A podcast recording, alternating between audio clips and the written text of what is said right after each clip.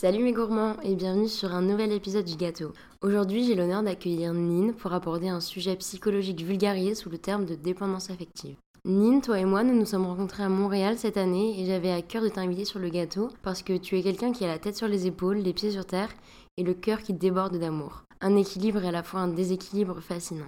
Aujourd'hui, tu vas nous raconter une grande partie de ton histoire. Très personnelle, très touchante et surtout très déconstruite. Tu vas nous parler de ta dépendance affective.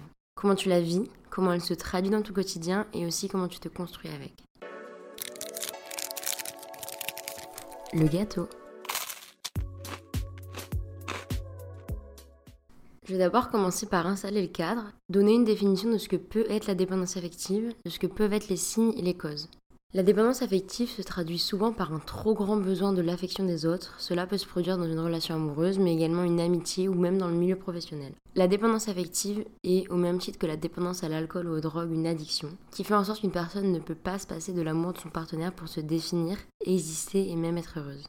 La dépendance affective peut être considérée comme un trouble psychologique maladif lorsqu'il provoque de la souffrance. Cela peut se traduire par un besoin excessif de se sentir soutenu, reconnu, encouragé, aimé par un conjoint ou des amis, et aussi par la peur de l'abandon et de la séparation. De manière générale, ce qui peut créer la dépendance affective, c'est souvent le manque d'estime de soi, et qui peut se traduire par un sentiment d'inutilité, d'échec, par un manque de confiance et par des relations déséquilibrées. Il y a des schémas qui reviennent assez fréquemment. Les dépendants affectifs sont souvent attirés par des personnes égoïstes, sûres d'elles, émotionnellement froides et narcissiques, et ces personnes peuvent trouver une certaine satisfaction dans ce genre de relation, sans forcément penser à mal, qui va les conforter dans leur image, et dans le sens inverse, qui va pousser le dépendant affectif à toujours courir après un amour quelque part peut-être introuvable. Toutes ces explications sont là pour vous aider à mettre en contexte ce que peut être la dépendance affective, mais il s'agit en effet d'une thématique psychologique qui peut nécessiter un diagnostic. Ce qui va nous intéresser maintenant, c'est l'histoire de Nine et la manière dont une partie de sa vie s'est construite au travers du spectre de la dépendance affective. Salut, je m'appelle Nine.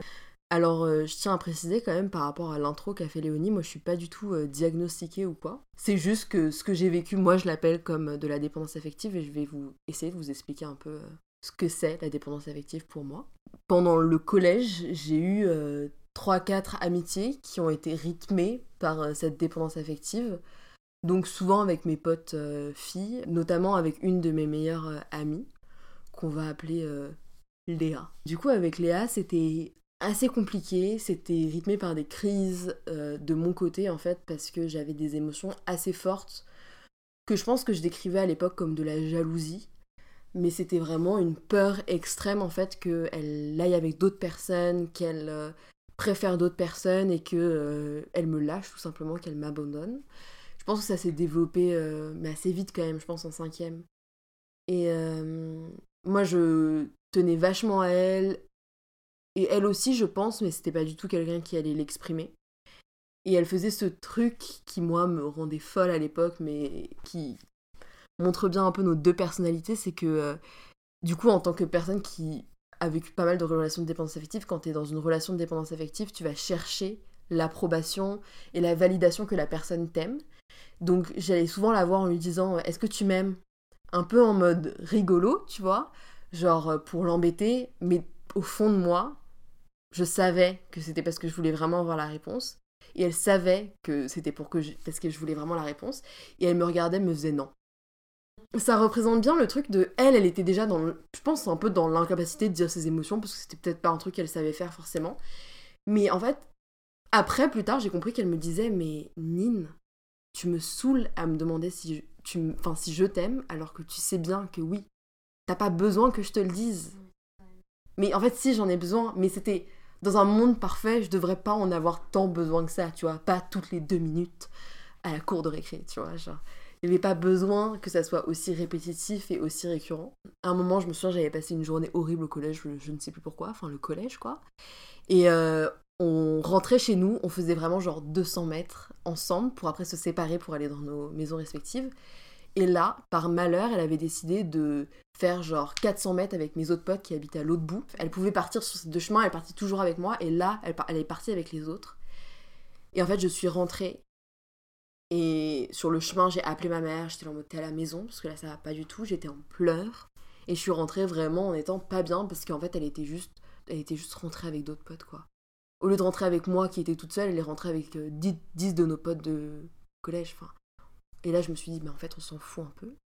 C'est pas super grave, mais j'étais quand même triste, quoi. Je pense qu'un des points qui m'a vachement aidé dans toute cette histoire, c'est que ma mère, elle, elle a jamais nié aucune de mes émotions. Ma mère, elle me disait tout le temps, à partir du moment où tu le ressens, c'est vrai.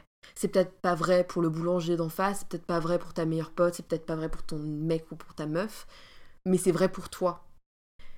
C'est peut-être pas valide sur tous les points, peut-être pas juste que tu sentes de la jalousie envers elle, tu vois, enfin que tu sois énervé contre elle, c'est peut-être pas juste dans les codes moraux, etc., etc. Mais en tout cas, tu la ressens. Donc le premier truc, c'est de la prendre et de l'accepter. Après, tu peux l'analyser. Et tu peux la déconstruire et tu peux comprendre pourquoi elle est là. Mais donc du coup, elle m'a vraiment accompagnée. On ne... Jamais, enfin, jamais elle m'a dit, t'es folle, euh, qu'est-ce que tu racontes, mais arrête de la faire chier. Elle m'a jamais dit ça, elle m'a toujours euh, pris dans ses bras et euh, consolé.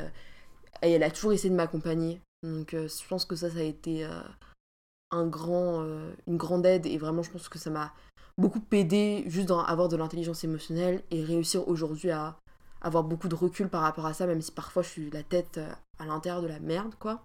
Cette prise de recul et cette euh, prise en compte de mes émotions m'a toujours m'aide toujours en fait à me dire à rationaliser, à aider aussi mon processus émotionnel. Du coup, avec euh, cette pote Léa, c'est, euh, je tiens quand même à le préciser que c'est une des rares personnes avec qui j'ai réussi à continuer à avoir une relation après avoir eu de la dépendance affective. C'est-à-dire que elle, déjà, elle ne, m'a jamais lâché, alors que quand même, enfin. Maintenant, quand on, reparle de cette situation, euh, elle me dit Ah, moi aussi, je t'en faisais chier parfois sur des trucs et tout, j'étais pas cool, etc. Et moi, j'étais en mode Enfin, j'étais pas cool non plus, tu vois. Euh, mais elle m'a pas lâché et euh, finalement ça a réussi à s'estomper, je pense, par euh, du travail sur moi, par pas mal de réalisations sur le sujet et aussi parce que j'ai commencé à avoir confiance en notre relation. Et ça, je pense que c'est le plus gros défi de la dépendance affective, c'est de réussir à, à gagner, à construire la confiance, qui est parfois vraiment compliqué en fait, parce que en tant que personne qui a de la dépendance affective, la confiance, tu la connais pas vraiment. Enfin, tu comprends. Enfin, moi, je comprends pas vraiment ce concept de confiance. Je, j'ai, du, encore du mal à le. Je fais confiance, mais je fais pas vraiment confiance, tu vois. Oui, je pense que ça peut se, se traduire par un manque de confiance en moi, qui du coup est un manque de confiance en les autres, mais aussi plus particulièrement un manque de confiance. Je n'arrive pas à comprendre le fait que les autres peuvent m'aimer. Et j'arrive surtout pas à comprendre comment les autres peuvent m'aimer autant que moi, je les aime. Parce que j'ai toujours cette impression d'avoir beaucoup d'amour, un amour assez énorme à donner, tu vois. Et, euh, et, je me retrouve même avec des relations aujourd'hui qui sont euh, des, des, potentielles relations, tu vois, qui sont en train de se construire, etc. Euh, avec des gens qui, qui, me disent, mais tu me fais pas confiance, enfin, descends tes barrières et tout. Et je suis là en mode, mais oui, mais en fait, si je descends mes barrières, c'est énorme ce qui va. Enfin, tu vas te prendre dans la gueule un truc énorme en fait. Et moi j'ai peur de ça, je suis, je suis en mode, mais en fait, euh, moi à la fin j'aurai un ruisseau, euh, tu vas me donner un ruisseau, moi je vais te donner les chutes du Niagara quoi. Un mood Canada dans ce podcast. Ouais, quand j'étais au collège, j'ai vu des psys, j'ai vu euh, une psy en cinquième et j'ai vu une autre psy après en troisième, mais c'était pour une autre histoire dont on va parler plus tard je pense que les, les psys n'ont pas été euh, hyper euh, marquants dans, ma, dans, ma, dans mon chemin avec la dépendance affective. Parce que du coup, le moment où j'ai vraiment réalisé qu'il y avait un problème, je me souviens, j'étais dans une piscine avec ma mère. Enfin, je sais plus exactement le, la conversation, mais je crois que là, je me suis dit, ouais, c'est vrai que c'est pas normal. Et elle m'a aussi accompagnée dans cette euh, réalisation, tu vois. Jamais en me blâmant ou jamais en disant, t'es trop chelou, ma fille, mais juste en, m'écoutant et, et euh, moi qui me dis, en fait, je pense que va falloir que je fasse quelque chose, tu vois. Ma mère a toujours été convaincue, euh, enfin, elle a toujours su, parce qu'elle était là depuis ma naissance, mais qu'il y avait eu un problème et qu'il y avait une cause qui avait créé ça euh, quand j'étais plus jeune, du coup. Je suis née en Chine et j'avais une nounou pendant genre deux ans et demi, bah, la durée où j'étais où je suis restée en Chine. Euh, qui était là. Donc euh, c'était euh, une femme qui était chinoise et qui du coup était là depuis ma naissance. Et en fait passait majoritairement le, la majorité du temps avec moi. parce qu'elle était là depuis que je vraiment depuis que je suis née, elle était là même avant pour s'occuper de ma grande sœur et qui était là autant que j'allais dire autant que ma mère, mais non, mais enfin, je pense, je sais pas, de 8h à 19h, quoi, et puis après, je me couchais, quoi, à 20h, donc il y avait peut-être une heure le soir et le week-end où je la voyais pas. Je la voyais, mais je pense trois fois plus que mon père qui travaillait, etc., etc. Et du coup, une personne qui était très très importante pour moi, et qui était vraiment le centre de ma vie, parce que, enfin, je parlais chinois, euh, c'était ma langue maternelle. Enfin, ma mère m'a toujours dit le chinois c'était ta langue maternelle, parce qu'en fait, je parlais chinois avec ma mère, je parlais chinois avec euh, cette nounou. Et donc, du coup, euh, l'histoire c'est qu'elle devait quitter la Chine quand nous on allait quitter la Chine pour revenir en France. Elle devait venir avec nous en France. Elle avait décidé et accepté de venir avec nous et de continuer à s'occuper de nous. Et en fait, elle a pas pu. Elle est venue en France, elle avait déjà, je pense, passé des étés avec nous en France, mais toujours pour revenir après en Chine. Elle a vécu un énorme choc culturel. C'est pas bien passé avec, euh, avec, euh, avec mon père et enfin, il y a eu des disputes, euh, des incompréhensions, etc. Début septembre, elle est partie. elle est repartie en Chine en disant qu'elle allait revenir, mais qu'elle était, qu'elle allait juste repartir en Chine pour revenir. Et en fait, elle n'est jamais revenue. Dans la culture chinoise, c'est pas du tout un truc qui est bien vu de dire non, de dire je veux pas, enfin, de mettre, émettre de l'opposition, quoi. Donc elle a jamais euh, vraiment dit, euh, bah non, je vais pas rester, quoi, donc euh, je, vais, rentrer. On s'est jamais dit au revoir, on n'a jamais rien dit, etc. Et je pense que, en plus de ça, pour moi, j'ai eu aussi un énorme choc culturel. On restait quand même beaucoup entre Français. Je pense que j'ai quand même pas bien vécu mon retour. Je suis rentrée, enfin j'étais en Chine, j'étais dans une école Montessori. Je suis rentrée en France, j'étais dans une école privée catholique pas la même ambiance. J'avais deux ans et demi. Euh, à partir de là, j'ai fait une dépression. Donc euh, là, diagnostiqué, j'ai vu un psychiatre qui passe parfois sur France 2 aussi. à chaque fois que ma mère le voyait, elle me dit c'est ton psychiatre quand t'étais en dépression à deux ans et demi. Merci maman. Je refusais de manger, je dormais très mal, euh, je pleurais tous les matins pour aller à l'école.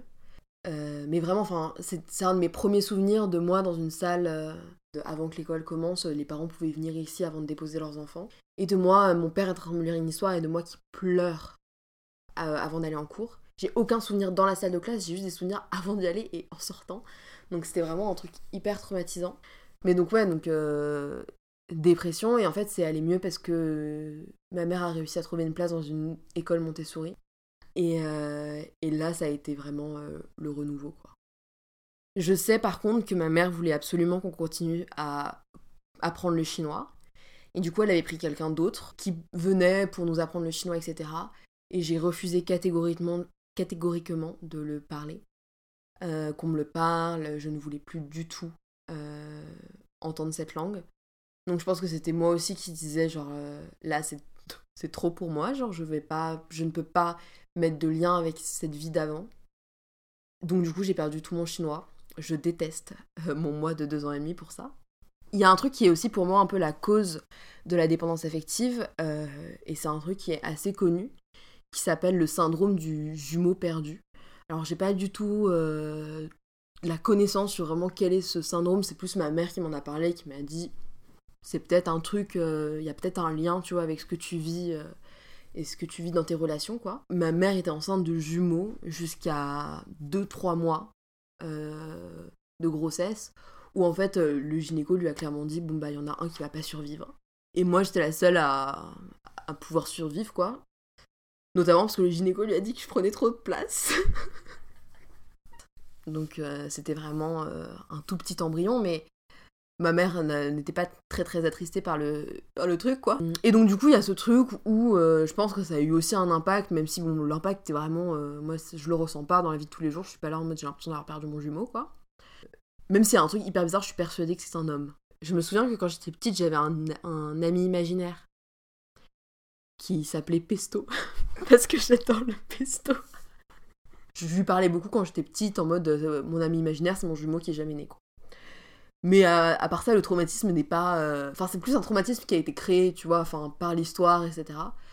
Euh, mais c'est vrai qu'il y a aussi ce truc de jumeaux perdus qui crée. qui peut créer des, peurs de l'abandon, peur du rejet, de la dépendance affective, un sentiment de vide. Mais donc voilà, donc du coup, ces deux causes un peu qui, pour moi, sont un peu la base de, mes relations aujourd'hui et qui rythme un peu mes relations encore aujourd'hui. Qu'une euh, nounou euh, qui a décidé de pas venir en France euh, et qu'un jumeau qui est mort à deux mois régisse un peu ma vie, même si bon, c'est peut-être pas. le lien de cause à effet est pas non plus énorme, mais je pense qu'en termes de psychologie, c'est assez plausible qu'il y a un lien assez fort. Et donc, du coup, je me suis rendu compte de ces causes et ça m'a permis aussi de, de comprendre et de, et de vouloir avancer aussi. Parce que c'est plus facile d'avoir une cause, d'être là. Parce que la dépendance affective, moi j'ai souvent l'impression d'être folle, quoi. souvent l'impression de d'être un peu bizarre. Et euh, de pouvoir se dire oui, mais c'est pas que de ta faute. C'est compréhensible, c'est explicable, et aussi de pouvoir expliquer aux autres. C'est vrai que j'ai eu beaucoup ce genre de situation où mes amis me comprenaient pas forcément. Ils m'écoutaient, ils étaient là pour moi, etc. etc. mais c'était difficile de comprendre vraiment, euh, même je pense que toi tu l'as vu, euh, Léonie, enfin juste de, de capter un peu les... C'est quoi cette histoire, c'est quoi ce truc, comment, comment ça fonctionne, etc. Bah, avoir une cause, ça légitime et ça, et ça permet d'apaiser certains trucs. Bah en fait, moi j'ai vraiment l'impression d'être euh, guidée par un truc qui est vraiment hyper irrationnel et, et que je ne peux pas vraiment contrôler. Sur le moment en tout cas. Enfin, je sais que je peux changer, que je peux m'améliorer, que je peux travailler sur moi, etc. Mais c'est plus sur du long terme. Quand ça m'arrive, genre à l'instant T, je sais que bah, c'est un truc irrationnel. Moi, ce que j'essaie le plus de faire, c'est de le rationaliser. C'est vraiment euh, la clé pour moi, c'est de juste d'avoir vraiment l'impression de sortir de mon corps et de prendre un peu euh, un, un, recul, tu vois, d'observer la situation et de me dire, mais là, rationnellement, tout ce que tu dis, c'est faux. Et je le fais hyper souvent, de, euh, de penser Ah, mais là, il m'a regardé bizarrement. Non, c'est faux, Nil. Genre, là, il n'y a rien qui te prouve. Quand il te dira T'es qu'une grosse conne et je t'aime pas et t'es nul, je veux bien. Mais genre, avant ça, non. Comme je disais avant, moi j'ai eu pas mal de ce genre de relations euh, au collège qui m'ont permis euh, de prendre conscience un peu des causes et de, et de qu'est-ce qui, qu'est-ce qui se passait quoi dans ma vie. Je pense que le point culminant de, la dépendance de ma dépendance affective, je pense que c'est un des deux points culminants de ma dépendance affective, mais c'était surtout le premier, où là je me suis dit, ouais, faut quand même pas abuser. Euh, ça a été euh, en colo, en colonie de vacances. Et là, là-bas, j'ai rencontré une, euh, une, animatrice de colonie vacances qui, à l'époque, il me semble, avait 26 ans, 26-27 ans. Moi, j'en avais du coup 14-15. On s'est très vite très bien entendu. Euh, mon groupe, donc mes trois autres amis avec qui j'étais, euh, et moi, on est très vite devenus un peu euh, ces, chouchoutes, quoi. Et moi, j'ai commencé à développer une relation de dépendance affective qui était assez extrême, où, où mes amis ne comprenaient pas et pensaient que j'étais en train de tomber amoureuse de la l'animatrice. Ce qui, avec tout le recul du monde possible, je peux vous dire que c'était totalement faux. Je n'étais pas du tout amoureuse d'elle. C'était un amour, mais comme un autre type d'amour, quoi.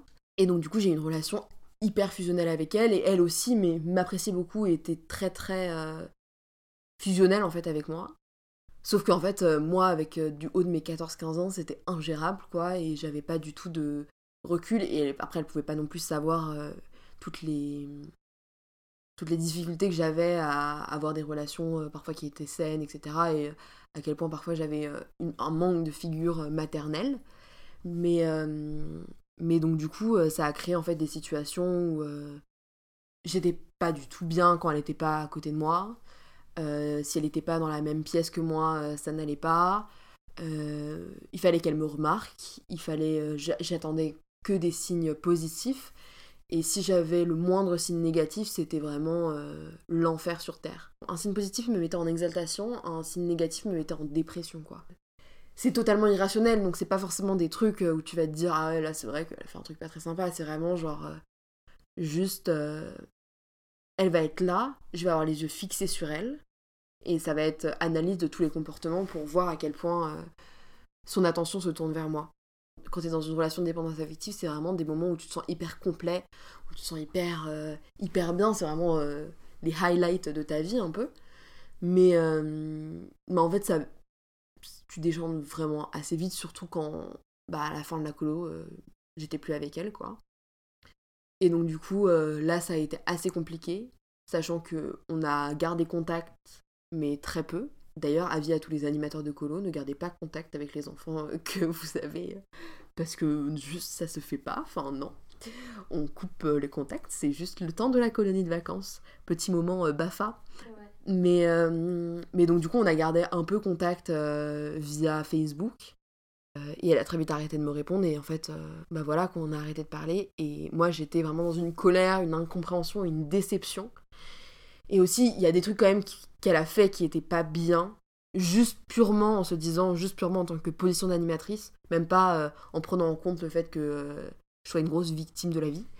Mais elle a fait des, trucs qui étaient pas bien, comme me promettre qu'on allait euh, faire, euh, qu'on allait continuer à se parler à la fin de la colo, qu'on allait euh, faire ci, qu'on allait faire ça. Et donc là, j'ai commencé à me faire suivre et et, et, ça m'a vraiment aidé de, de me faire suivre et de pouvoir décortiquer cette relation. Qui est aussi un truc, je vois sur les réseaux sociaux qui arrive à beaucoup de gens. Il y a un truc sur TikTok de genre plein de gens qui parlent de leur attachement envers des profs. Des profs qui envoient des messages aux élèves en privé, etc. mais moi, j'ai encore de la chance, je suis tombée sur quelqu'un qui était super bienveillant, qui ne me voulait pas du tout de mal, qui était pas du tout dangereux. Je vois des témoignages de gens sur TikTok, souvent des filles notamment, qui euh, sont totalement genre accros à certains de leurs profs, et je suis là en mode, mais. Il y aura peut-être des trucs plus graves, il y a peut-être des trucs plus graves dans la vie, tu vois, mais moi qui l'ai vécu, je suis un peu. Ça me ça m'interpelle vachement, et c'est hyper grave, c'est hyper grave, quoi. Cette relation, c'est un peu. Euh, c'est un peu essoufflé pendant un an et je l'ai revu un an après encore en colo. Et j'ai pu lui en parler, j'ai pu lui expliquer, mais toujours dans la colère parce que je comprenais pas en fait euh, que c'était pas normal forcément ce que je ressentais. Parce que j'avais pas encore le recul, j'étais vraiment énervée contre elle, dans l'incompréhension de pourquoi elle m'avait fait ça quoi. Enfin, après avoir été suivie pendant une année, euh, entre ces deux moments où j'ai vu cette, animatrice, quand je l'ai revue, c'était quand même beaucoup plus simple pour moi, même si, avec du recul, même sur le moment, je pense que je me rendais compte que il y avait toujours un peu ce truc de, de dépendance. Tout le monde pensait que j'étais amoureuse d'elle. Ma mère m'a demandé si j'étais amoureuse d'elle. Euh, mes amis de colo, quand je leur ai renvoyé un message parce que je leur ai dit que je faisais ce podcast et que c'était vraiment les celle en première ligne euh, qui avait vu vraiment l'histoire se créer et se, et se faire et se défaire. Je leur ai demandé, elle me disait, mais euh, moi, dans mon esprit de jeune de 14 ans, c'était pour moi ça la définition de aimer quelqu'un et je pensais que t'étais amoureuse d'elle, tu vois. Toutes ces relations de dépendance affective, pour moi, sont hyper spéciales et, et, et, sont, et sont uniques en leur genre. Je pense que c'était assez impactant d'avoir ça si jeune et euh, de manière si forte. Donc à ce moment-là de ta vie, tu avais déjà eu plusieurs relations de dépendance affective. Est-ce que tu réussis à, relier ces gens les uns des autres? Est-ce qu'il y avait des tempéraments en commun ou des points en commun? J'avoue que euh, relier euh, les relations de dépendance affective que j'ai avec par exemple des personnes qui sont beaucoup plus âgées et avec mes amis, c'est un peu compliqué parce que c'est pas vraiment les mêmes dynamiques, je pense. Les amis aussi, il y, a des, y, y a des trucs qui sont vraiment différents. Il y a, des amis que, avec qui j'ai eu de la dépendance affective parce qu'il y avait vraiment ce genre de truc d'admiration. J'ai une amie, vraiment, j'ai eu de la dépendance affective parce que vraiment je l'admirais, je la trouvais euh, incroyable, je la trouvais trop belle, je la trouvais trop. Euh, enfin, tout, tu vois. Donc j'avais besoin qu'elle aussi m'admire euh, un, certain, un certain point, tu vois. Donc ça, je pense que ça se rapproche plus de ce que j'ai avec les gens plus âgés, tu vois. Ce truc un peu d'admiration. Après, sinon, avec mes les autres amis, je pense que c'était vraiment euh, moi qui les aimais beaucoup et qui les mettais sur un piédestal en termes de euh, c'est grâce à toi que je vis, tu vois. C'est grâce à toi que enfin c'est tu es mon support, tu es mon soutien, tu es euh, quand je suis arrivée en sixième, il y avait une fille, mais je pense que vu que c'était la seule personne que je connaissais, je la je me raccrochais beaucoup à elle. Mon autre pote Léa, je pense que je l'ai rencontrée à un moment où j'étais en train d'être harcelée au collège, en tout cas, je pense qu'il y avait des amitiés qui, pour moi, étaient essentielles à ma vie. Bizarrement, là, je suis en train de me dire, mais j'ai quand même eu pas mal de mecs au collège, mais j'ai jamais eu de dépendance affective envers eux. Je pourrais te dire, parce que j'ai quand même eu des relations de dépendance affective en, couple, tu vois. Euh, mais c'est avec des femmes. Je pense pas forcément que c'est un truc de comparaison. J'ai pas forcément l'impression que je me compare. C'est plus genre vraiment, tu dois me regarder et tu dois voir que je suis bien, que je suis belle, que je suis, que je suis intelligente, que je suis euh, tout ça, pour que tu aies envie de rester, que tu aies envie de m'aimer et qu'on puisse euh, relationner ensemble de quelque manière qu'il soit, tu vois. Oui, c'est peut-être des figures où, j'ai, oui, peut-être j'ai envie d'être aussi bien que vous, mais euh, pas en mode je suis nulle par rapport à vous, mais plus vous êtes tellement bien que j'ai envie que que vous m'admiriez, tu vois. Ok, donc là on a un peu fait le tour de la manière dont se traduit la dépendance affective dans tes relations amicales et avec des personnes plus vieilles que toi. Est-ce que tu as déjà été dans des relations amoureuses? Et est-ce qu'il y a eu dépendance affective dans ce genre de relation? Ou c'est pas euh, un cadre dans, lequel ça se passait nécessairement? Ça serait euh, vraiment trop dommage si ça se c'était restreint juste à des relations amicales ou avec des personnes un peu plus âgées. Euh, ça serait vraiment, ça serait pas le fun en fait. Donc du coup, non, il a fallu que je tombe en relation de dépendance affective avec mon ex. Donc cette relation était euh, très compliquée, très toxique. Euh, pour les gens queer out there, il y a vraiment ce cliché des premières relations lesbiennes qui sont hyper complexes et destructrices. C'était le cas. Du coup, ouais, c'était assez compliqué. Et du coup, j'ai développé de la dépendance affective, euh, notamment juste par le fait d'être constamment en angoisse, constamment stressée.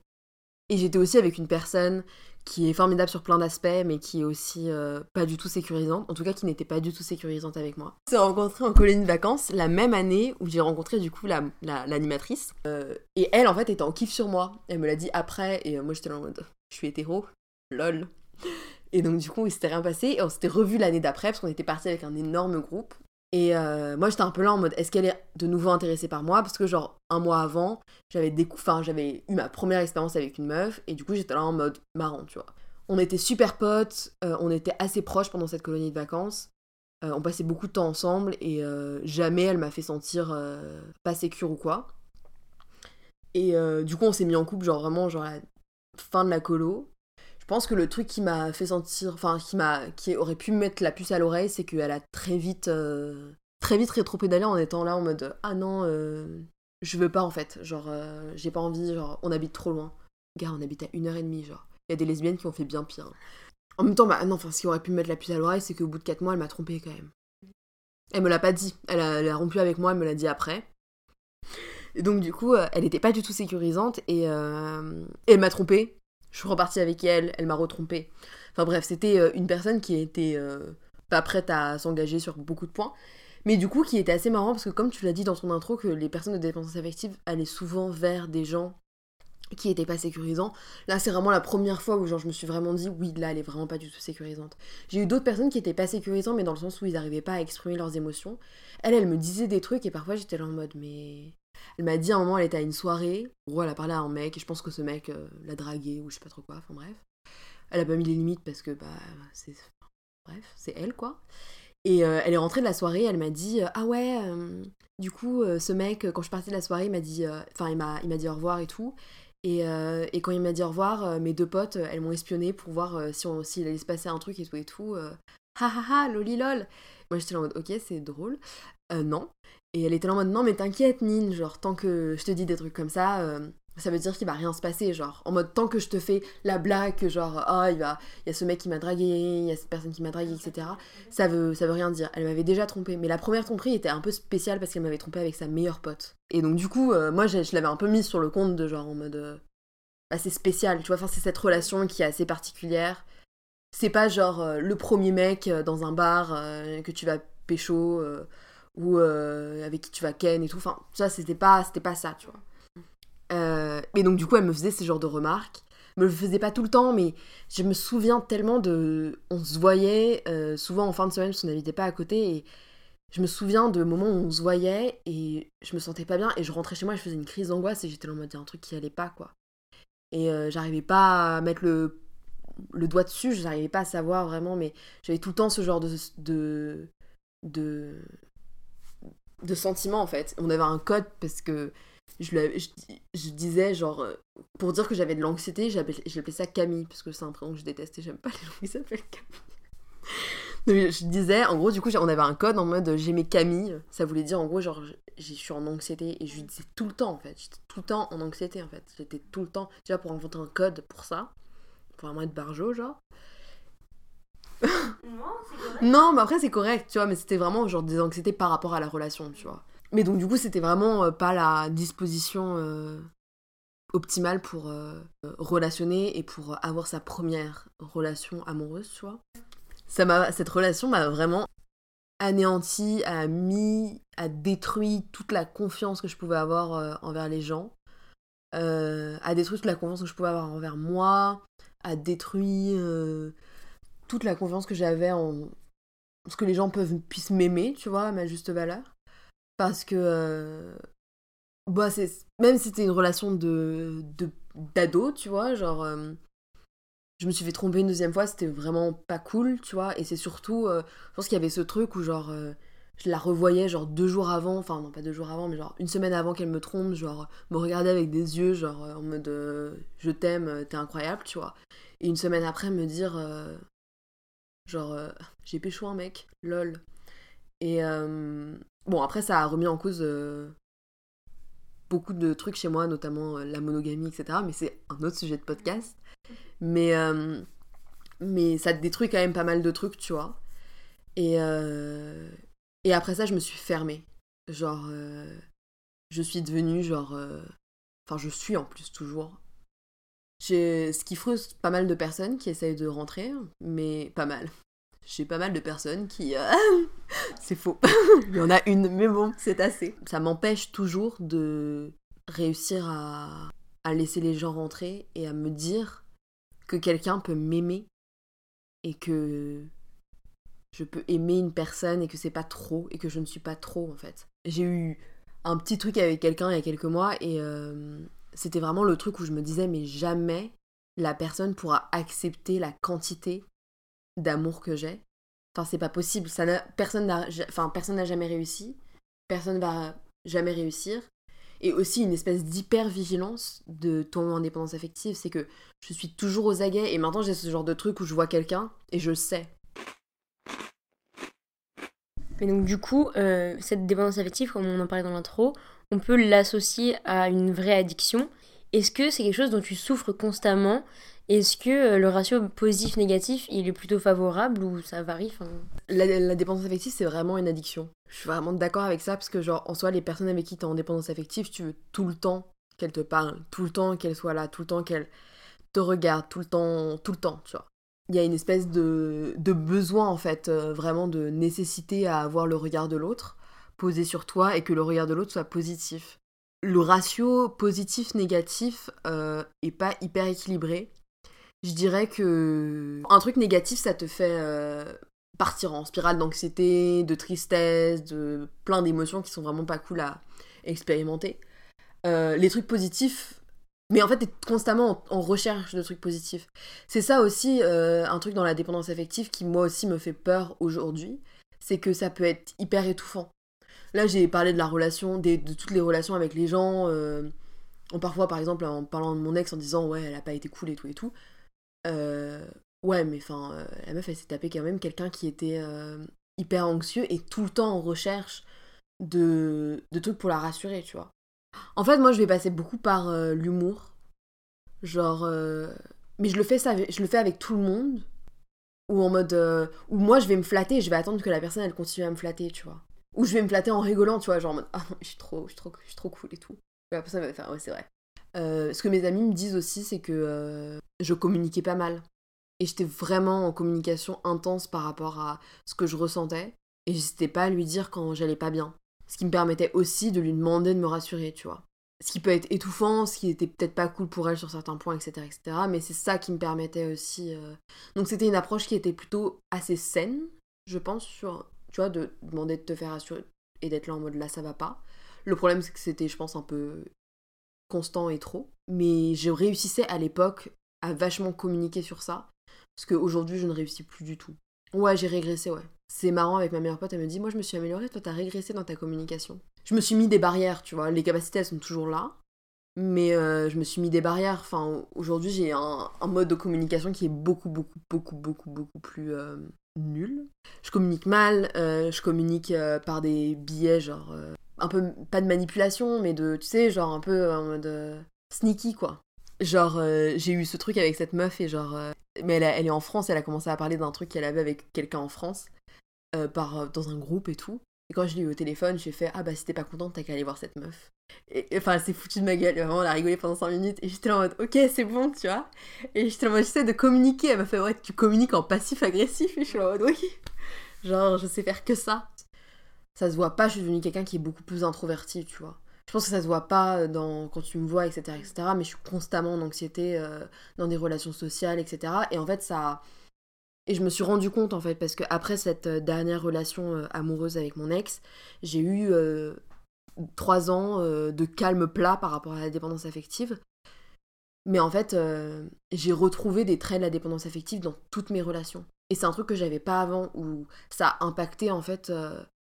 mais pas en termes de dépendance affective, mais je vous voyez en fait que c'était aussi c'était aussi relié que la dépendance affective c'est pas juste avec une ou deux relations, euh, une ou deux personnes euh, où t'as où t'es euh, en, en extrême dépendance, c'est aussi avec euh, ton pote avec qui tu te sens bien, mais en fait euh, en fait non. En fait, tu te sens pas si bien que ça. En fait, t'es toujours aussi stressé. En fait, t'as toujours aussi peur que la personne elle te elle te lâche, tu vois.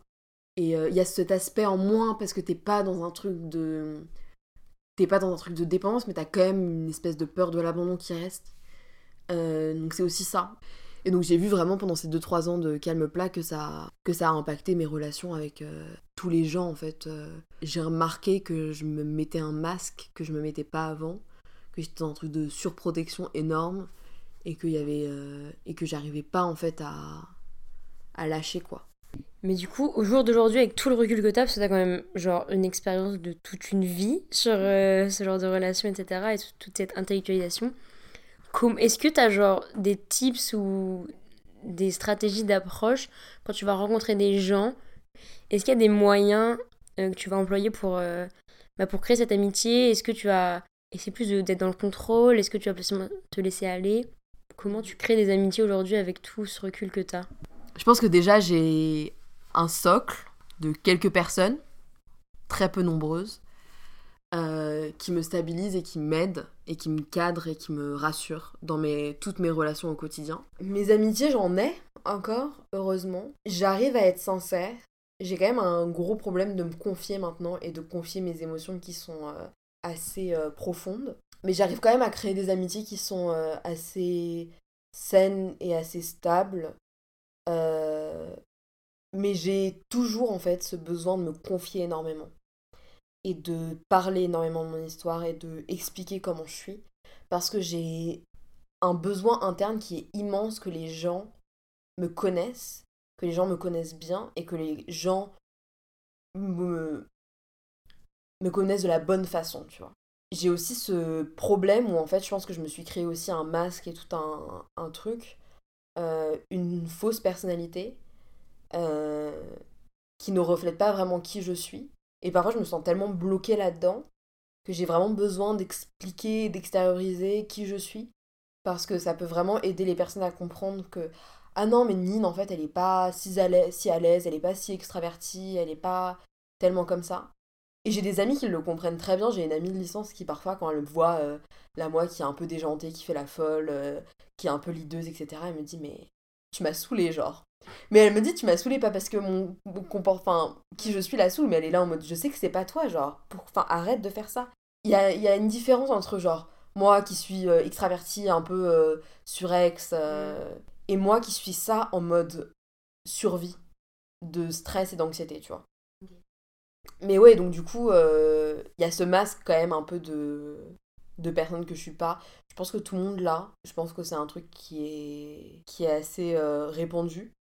Mais ouais, je pense que la dépendance affective, ça m'a créé un complexe en fait de ma personnalité. Et bah moi, je suis grave complexée de ma personnalité. Mon physique, c'est le dernier truc sur lequel je suis complexée, genre.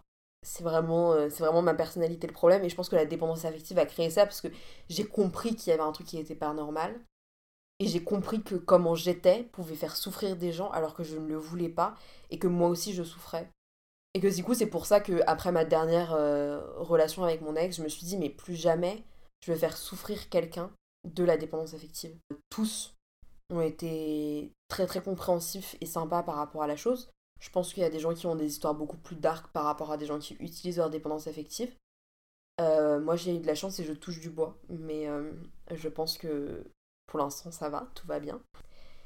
Et donc, du coup, je me suis vraiment promis de plus jamais faire souffrir quelqu'un par rapport à la dépendance affective.